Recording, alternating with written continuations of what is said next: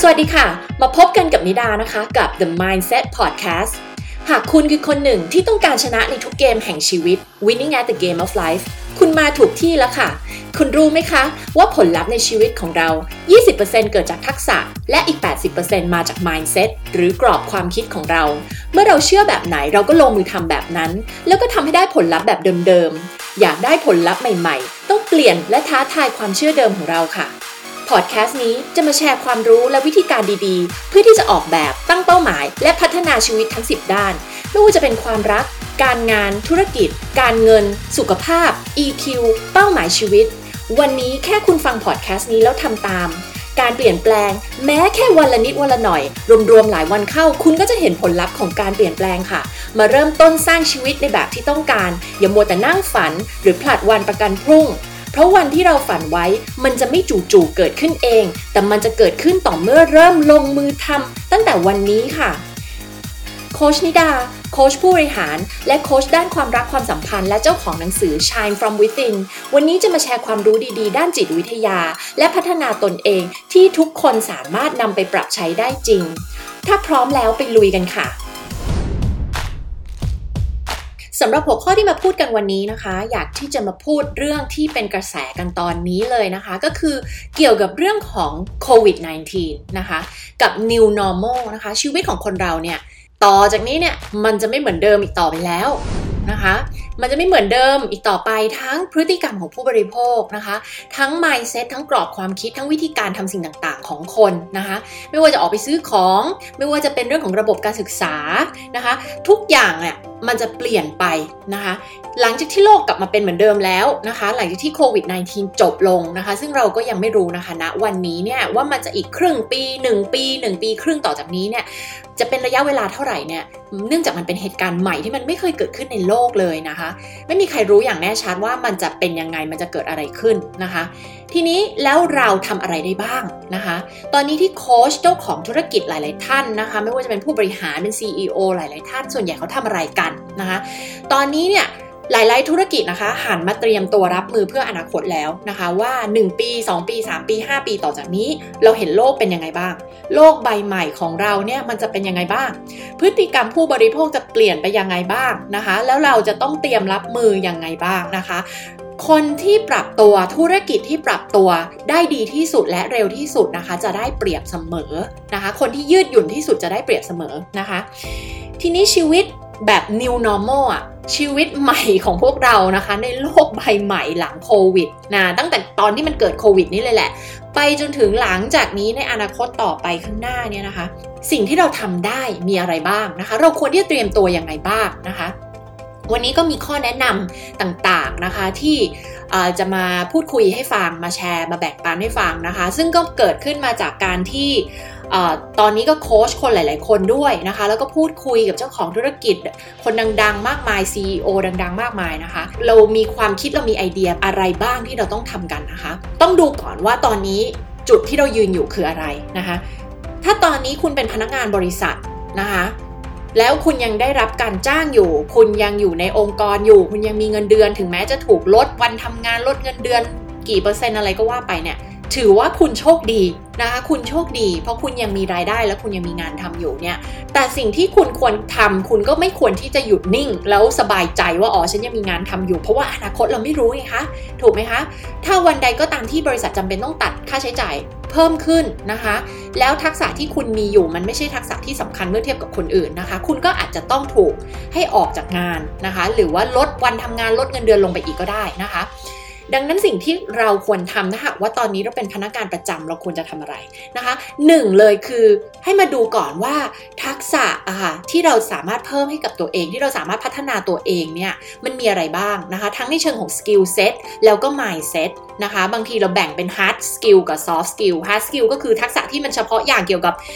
วิธีการทำอะไรบางอย่าง ทักษะในการทำอะไรบางอย่างนะคะ ส่วน soft skill ก็คือ ทักษะในการเป็นผู้นำทักษะเกี่ยวกับเรื่องของคน การสื่อสาร การบริหาร พัฒนา EQ พัฒนากรอบความคิดเหล่านี้เขาเรียกว่า soft skill นะคะ ซึ่ง soft skill เนี่ยเป็นอะไรที่องค์กรให้ความสำคัญมากนะคะ เพราะว่าอะไร เพราะว่าทุกวันนี้เนี่ยคนเราถามว่าคนที่มีศักยภาพมันอยู่ที่อะไร มันอยู่ที่ mindset อยู่ที่กรอบความคิดอยู่ที่ soft skill ของเขานั่นเองนะคะ ไม่ว่าคุณจะทำงานด้านอะไรก็ตาม เรื่องการสื่อสารกับคนเรื่องการดีลกับคนเรื่องการบริหารคนเรื่องภาวะผู้นำเป็นเรื่องที่สำคัญ ไม่ว่าคุณจะอยู่ในธุรกิจอะไรก็ตามนะคะ ถ้าเขาจำบริษัทองค์กรจำเป็นต้องเลือกคนให้ออกไปเนี่ยนะคะ แน่นอนว่าเขาต้องเก็บคนที่มีภาวะผู้นำสูง มี EQ สูง มีทักษะในการทำงานร่วมกับผู้อื่น ได้ดี มีวุฒิภาวะทางอารมณ์ที่ดีนะคะ ถ้าคุณมีสิ่งเหล่านี้ในระดับที่ดีเนี่ยนะคะ แน่นอนว่าคุณเนี่ยก็จะมีโอกาสที่จะได้อยู่ต่อหรือได้ไปต่อกับองค์กรค่อนข้างสูงนะคะ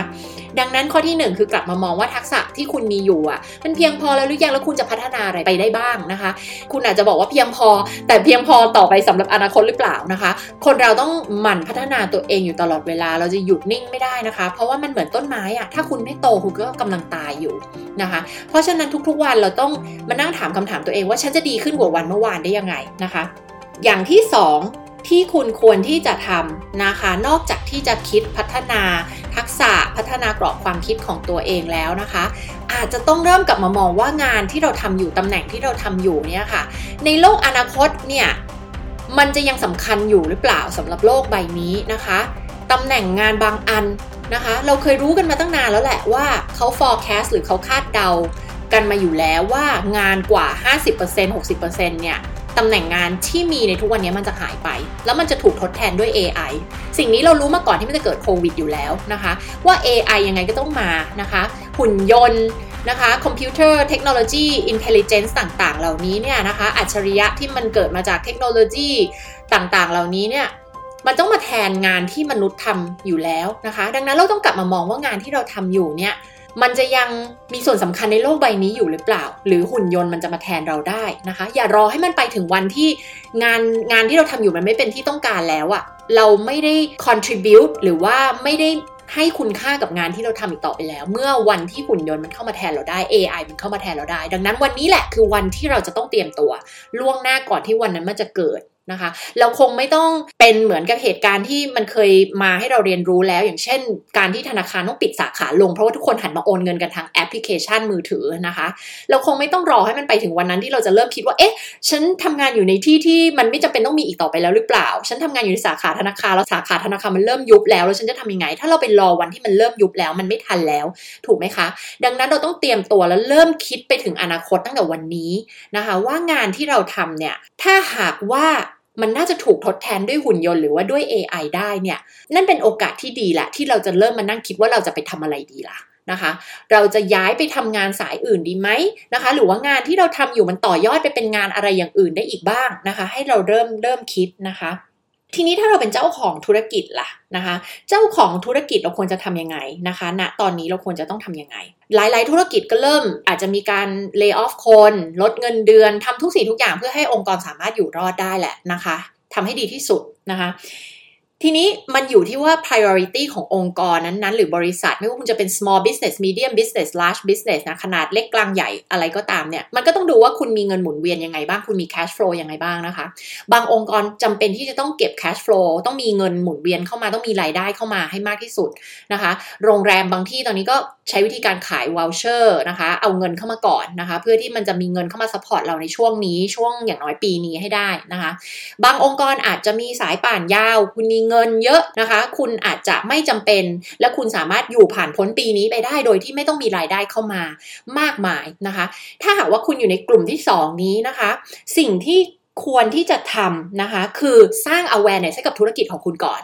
นะคะ ใน 1 ปีนี้ในเมื่อสมมุติคุณขายอะไรดีล่ะ สมมุติคุณคุณขายรถยนต์ หรือคุณขายธุรกิจท่องเที่ยวหรือคุณขายอะไรก็แล้ว แต่ที่ตอนนี้ไม่มีใครเขามีใจที่จะซื้ออะ แล้วซื้อไปมันก็ใช้ไม่ได้อย่างเงี้ย ตอนนี้ซื้อสมมติซื้อรถมาก็ยังขับรถออกไปไหนไม่ได้อยู่ดีอย่างเงี้ยนะคะ คุณควรที่จะใช้เวลานี้นะคะสร้าง awareness ให้กับแบรนด์คุณ เพราะว่าพอมันหลังจบเหตุการณ์นี้คนก็จะได้รู้จักแบรนด์คุณนะคะพอเปิดโลกมาแล้วนะคะ ฟ้าหลังฝนเนี่ยนะคะ คนก็จะรู้จักแบรนด์คุณรู้จักคุณมากขึ้น ดังนั้นช่วงนี้ใช้เวลาในการสร้างแบรนด์ awareness ทำให้คุณคนรู้จักสินค้าหรือบริการของคุณ คนที่ไม่เคยรู้จักนะคะ ให้เขารู้จักแล้วรู้ว่าประโยชน์ของสินค้าและบริการของคุณคืออะไรนะคะ สร้างความสัมพันธ์ใหม่ๆ กับลูกค้ากลุ่มที่ไม่เคยเป็นลูกค้าของคุณมาก่อนนะคะ อย่าเพิ่งไปโฟกัสกับเรื่องของการปิดการขาย ถ้าหากว่าสินค้าของคุณยังไงมันก็ขายไม่ได้หรอกช่วงนี้นะคะ เราพยายามไปมันก็ยังขายไม่ได้นะคะ แล้ว cash flow ไม่ไม่ได้สำคัญมากสำหรับคุณอ่าหมายถึงว่าไม่ใช่ cash flow ไม่สำคัญสำหรับคุณถ้าหากว่าการที่จะหาเงินเข้ามาเยอะๆ ในช่วงนี้ยังไม่ใช่เป็น priority สำหรับคุณยังไม่ได้จำเป็นสำหรับคุณมากนะคะ แล้วสินค้าคุณยังขายไม่ค่อยได้อยู่แล้วช่วงนี้ด้วย nature หรือธรรมชาติของสินค้าบริการนะคะ ก็ให้สร้าง awareness ให้คนรู้จักนะคะ แล้วก็ build relationship นะคะสร้างความสัมพันธ์อันดีกับลูกค้าทั้งลูกค้าหน้าใหม่และลูกค้าเดิมของคุณนะคะ สร้างความสัมพันธ์นะคะนี่ดาจะพูดตลอดเลยว่า แต่ละธุรกิจมันไม่เหมือนกันเนาะแต่ธุรกิจอย่างเรื่องของธุรกิจการพัฒนาตัวเองอย่างเงี้ยค่ะ เราไม่ได้อยู่ในธุรกิจของการมานั่งขายคอสขายนู่นขายนี่นะคะ เราไม่ได้มองแบบนั้นนะคะ แต่เรามาด้วยกรอบความคิดในการมองว่าเราอยู่ในธุรกิจของการช่วยคนให้ประสบความสำเร็จและมีความสุข นี่คือเป้าหมายของธุรกิจเรานะคะ เพราะฉะนั้นหาให้เจอให้ได้ว่าเป้าหมายของธุรกิจของคุณคืออะไรนะคะ คุณช่วยแก้ปัญหาอะไรให้กับผู้คนนะคะ สินค้าบริการของคุณช่วยแก้ปัญหาอะไรให้กับโลกใบนี้นะคะ สินค้าของเราคือ เราอยู่ในธุรกิจของการช่วยคน ดึงศักยภาพคน ช่วยคนประสบความสำเร็จ และช่วยคนมีความสุข สูงสุดในชีวิตของเขานะคะ และเราก็อยู่ในธุรกิจของการสร้างความสัมพันธ์กับคนนะคะ อันนี้คือธุรกิจของเรา ดังนั้นต้องกลับมามองว่าธุรกิจที่คุณทำอยู่เนี่ยมันคือธุรกิจอะไรนะคะ แต่ถ้าหากว่าคุณจำเป็นต้องมีเงินเข้ามาตอนนี้นะคะ คุณก็อาจจะต้องไปหากลยุทธ์วิธีการและแต่ละธุรกิจไม่เหมือนกันแล้ว ว่าตอนนี้คุณจะมีวิธีการยังไงที่จะหา cash เข้ามา หาเงินเข้ามานะคะ เพื่อที่คุณจะ support จ้างพนักงาน หรือว่าเพื่อมาใช้จ่ายในองค์กรตอนนี้ในบริษัทตอนนี้ให้มันก้าวข้ามผ่านช่วงนี้ไปได้นะคะ และอีกอย่างหนึ่งที่ธุรกิจสามารถทำได้นะคะ ตอนนี้เลยคือมองในเชิงของกลยุทธ์ค่ะ ว่าอนาคตต่อจากนี้ 1 ปี 2 ปี 3 ปี 5 ปีต่อจากนี้เนี่ยนะคะ ในการที่โลกมันเปลี่ยนไปแบบนี้พฤติกรรมผู้บริโภคพฤติกรรมความคิดต่างๆ ของผู้คนนี้มันเปลี่ยนไปแล้วเนี่ยมันส่งผลกระทบต่อสินค้าบริการของคุณยังไง และมันส่งผลกระทบต่อวิธีการขายสินค้าและบริการของคุณยังไง นะคะ อย่างเช่นตอนนี้คนมีความไม่แน่นอนในชีวิตเกิดขึ้นเนี่ย มันจะส่งผลยังไงต่อพฤติกรรมความคิดของคน พฤติกรรมผู้บริโภคนะคะ เมื่อเขารู้สึกไม่แน่นอน การขายของเราวิธีการขายของเราอาจจะต้องมีความยืดหยุ่นมากขึ้นหรือเปล่านะคะ เราอาจจะต้องมีการรับประกันสินค้า เราอาจจะต้องมีการปรับหรือว่ายืดหยุ่นวิธีการในการขายของเรานะคะ ให้ต่างไปจากเดิมหรือเปล่านะคะ รวมทั้งเราก็ต้องกลับมานั่งคิดว่า เฮ้ยสินค้าบริการอะไรใหม่ ๆ ที่มันน่าจะเกิดขึ้นที่มันน่าจะเป็นโอกาสในวิกฤตครั้งนี้นะคะ อย่างเช่นเอออย่างที่เราเห็นอยู่ตอนนี้เลยก็คือแมสเอยแอลกอฮอล์เอยหลาย ๆ ธุรกิจที่ไม่เคยขายผลิตแอลกอฮอล์ผลิตแมสเนี่ยเป็นโรงงานเย็บผ้าก็หันมาเย็บแมสแทนอะไรอย่างเงี้ยนะคะ แล้วธุรกิจของเราล่ะ ด้วยเครื่องจักรด้วยอุปกรณ์ด้วยความรู้ที่เรามีเนี่ยมันสามารถจะไปสร้างสินค้าอะไรใหม่ ๆ ขึ้นมาบ้างนะคะ ที่มันจะตอบโจทย์คนต่อจากนี้ ไปนะคะในอนาคต อีกเรื่องที่ธุรกิจตอนนี้จะต้องทำกันคืออะไรคะ คือดูพนักงานที่เรามีอยู่ในมือตอนนี้นะคะ บางตำแหน่งอาจจะไม่ค่อยมีอะไรให้ทำแล้วนะคะ เช่น สมมุติว่าเป็นตำแหน่งต้องเป็นพนักงานการตลาดที่ต้องไปออกบูธอย่างเงี้ย ไม่มีงานที่เขาทำตอนนี้นะคะ เราหางานใหม่อะไรให้เขาทำได้บ้างนะคะ เราคิดไอเดียอะไรใหม่ ๆ ช่องทางอะไรใหม่ ๆ ในการขายที่เราไม่เคยคิดมาก่อนนะคะ อันนี้เรามองวิกฤตให้เป็นโอกาสนะคะ พลิกวิกฤตให้เป็นโอกาส แล้วหันกลับมามองมันอาจจะมีหลาย ๆ อย่างที่เราคิดไม่ถึงนะคะ แล้วใช้ความคิดสร้างสารรค์ตรงนี้ค่ะ คิดมันออกมานะคะ ถ้าพนักงานไปออกบูธไม่ได้แล้วตอนนี้พนักงานทำอะไรบ้าง พนักงานอาจจะขายทางออนไลน์ไม่เป็นเลย ก็ต้องมาเรียนรู้วิธีการขายออนไลน์ สร้างทักษะใหม่ ๆ นะคะ ผู้ที่ยืดหยุ่นมากที่สุดเนี่ยแหละค่ะคือคนที่จะสามารถอยู่รอดต่อไปได้นะคะ จะเป็น survivor นะคะ จากเหตุการณ์ครั้งนี้ได้นะคะ ก็คือผู้ที่ยืดหยุ่นมากที่สุด เราพูดถึงเรื่องของ disruption นะคะ กันมายาวนานมาก แต่ครั้งนี้เหตุการณ์ครั้งนี้เนี่ยแหละค่ะ คือ disruption ของแท้เลยนะคะ ที่ไม่มีใครเคยเจอเหตุการณ์ครั้งนี้มาก่อน ไม่เคยเจอเหตุการณ์แบบนี้มาก่อนนะคะ แล้วอยู่ดีๆ ก็ต้องมาเจอแล้วก็ต้องรับมือแล้วก็ต้องเปลี่ยนแปลงให้ได้ จริงไหมคะว่าหลายคนที่ ก่อนหน้านี้ประชุมออนไลน์ไม่เป็น เข้าซูมไม่เป็นทำไม่เป็นไม่ชอบนะคะ แต่พอเกิดเหตุการณ์แบบนี้เป็นไงคะข้ามคืนทำได้เลยเฮ้ยทำได้เหมือนกันนี่นะนะคะ หลายๆ คนอยู่บ้านจนทำอาหารเก่งช่วงนี้อ้าวไม่เคยค้นพบมาก่อน ไม่เคยรู้มาก่อนว่าตัวเองเป็นคนมีทักษะทางด้านการทำอาหารนะคะ ดังนั้นช่วงที่เราอยู่บ้านกันมา เป็นเวลากี่เดือนก็แล้วแต่เนี่ยนะคะ ลองมองวิกฤตให้เป็นโอกาส เราอาจจะค้นพบทักษะอะไรใหม่ ๆ ความชอบอะไรใหม่ ๆนะคะ หรือแทนเลนหรือทักษะความสามารถพิเศษพรสวรรค์อะไรบางอย่างที่มันอยู่ในตัวเรามาตั้งนานแล้วแหละแต่เราไม่เคยไปมองเห็นมันนะคะ ลองกลับมาอยู่กับตัวเองนะคะ ลองกลับมาอยู่กับตัวเองว่า เราเองเนี่ยมีความชอบอะไร มี passion อะไร มีอะไรบางอย่างไหมที่เราเคยอยากทำมาตั้งนานแล้ว แต่เราเนื่องจากว่าเราใช้ชีวิตวุ่นวายอยู่ในโลกใบนี้เนี่ยทำงานจนไม่มีเวลาอยู่กับตัวเอง ทำให้เราไม่ได้มานั่งมองว่าจริงๆ เราชอบอะไร เรารักอะไรเราอยากที่จะทำอะไรกันแน่นะคะ อันนี้เป็นเวลาที่ดีเป็นโอกาสที่ดีเลยที่เราจะได้กลับมาอยู่กับตัวเองนะคะ แล้วก็มานั่งถามคำถามกับตัวเอง มานั่งค้นพบว่าเอ้ย passion ของเรามันคืออะไรกันแน่นะคะ หลายๆ คนเลยช่วงนี้นะคะ ได้ค้นพบอาชีพใหม่ๆนะคะเออบางคนอยู่บ้านไม่ได้ทำอะไรไปขายของออนไลน์ ก็ค้นพบว่าอุ้ยจริงๆ ฉันเป็นคนที่ขายของออนไลน์เก่งมากฉันเป็นคนชอบขายของอะไรเงี้ย โดยที่อาจจะไม่เคยรู้มาก่อนนะคะ บางคนอาจจะค้นพบว่าเอ้ยเรามีทักษะด้านศิลปะนี่นาหรือการเขียนนี่นาอะไรเงี้ยนะคะ มันมีทักษะอะไรใหม่ ๆ ที่เรามีอยู่ในตัวเองนะคะ ในภาษาของจิตวิทยาเราเรียกว่า unconscious competency ก็คือเรามีสมรรถนะหรือเรามีความสามารถหรือมีทักษะบางอย่างที่เราไม่รู้ตัวว่าเรามี เพราะมันอยู่ในระดับจิตใต้สำนึกนะคะ เราเก่งแต่เราไม่รู้ว่า อ๋อ ทักษะสิ่งนี้เนี่ยพิเศษกว่าที่คนอื่นเขามีนะนะคะ ก็เป็นเวลาอันดีค่ะ ที่เราจะได้มานั่งกลับมานั่งสะท้อนนะคะว่า เรามีสิ่งเหล่านี้ อะไรบ้างที่ซ่อนอยู่ในตัวเองนะคะ ก็ฝากไว้นะคะธุรกิจนะคะ เราต้องกลับมามองก่อนว่าเป้าหมายหลักตอนนี้เราคืออะไรเพื่อเราไปอยู่รอดในหนึ่งปีนี้นะคะ ต้องหาเงินไหมต้องทำยอดขายให้ได้เยอะๆหรือเปล่า เพื่อจะให้มีเงินเข้ามาหรือเปล่า หรือวิธีการที่ดีที่สุดตอนนี้คือการทำให้คนรู้จักแบรนด์ของเรานะคะ และสร้างความสัมพันธ์กับลูกค้ากลุ่มเก่าและกลุ่มใหม่ต่อไปเรื่อยๆนะคะ หรือ มันคืออะไรนะคะสำหรับใครที่เป็นพนักงานต้องกลับมาดูค่ะว่าตัวเองตอนนี้ทักษะของเราต้องพัฒนาอะไรบ้างนะคะ แล้วเราจะทำยังไงให้ตำแหน่งงานที่เราทำอยู่เนี่ยมันยังมีความสำคัญกับองค์กร และยังตอบโจทย์อะไรบางอย่างให้กับองค์กร แล้วก็ผู้คนในโลกใบนี้นะคะ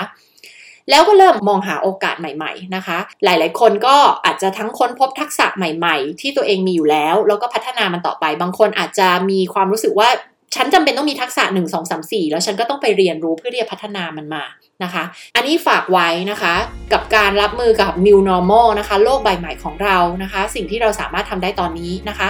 และนอกจากนี้ขอให้ทุกคน positive เข้าไว้ optimistic เข้าไว้นะคะ คือโฟกัสที่ด้านบวกนะคะโฟกัสด้านบวกไม่ได้แปลว่าเรากำลังปฏิเสธสิ่งที่มันแย่ๆที่มันเกิดขึ้นตอนนี้นะคะแต่มันคือการมองโลกตามความเป็นจริง โอเค เรารู้แหละว่ามันเกิดสิ่งแย่ๆเหล่านี้เกิดขึ้น แต่ในสิ่งแย่ๆมันก็มีข้อดีและมีสิ่งดีๆ และมีโอกาสดีๆ เกิดขึ้นเสมอนะคะ แต่เราแค่ต้องหามันให้เจอนะคะ และใช้เวลาช่วงนี้ให้เป็นประโยชน์มากที่สุดเท่าที่จะเป็นได้นะคะทำสิ่งที่มันจะพัฒนาทักษะของเราให้ได้มากที่สุดนะคะ แล้วเรามาลุยไปด้วยกันนะคะสำหรับวันนี้นะคะก็ขอจบพอดแคสต์วันนี้ไปก่อนนะคะ แล้วเราพบกันครั้งหน้าค่ะ และอย่าลืมติดตามนิดาได้ตามช่องทางต่างๆ ดังต่อไปนี้นะคะ ช่อง YouTube โคชนิดา Facebook Page โคชนิดา และเพจ NLP Life Mastery ช่องทาง Instagram นิดา Life Coach เว็บไซต์ของเรานะคะ www.nlplifemastery.com และ www.coachnida.com และอย่าลืมกด subscribe the Mindset Podcast กันด้วยนะคะ ชนะในทุกเกมแห่งชีวิต winning at the game of life พบกันใหม่ใน The Mindset Podcast กับนิดาค่ะ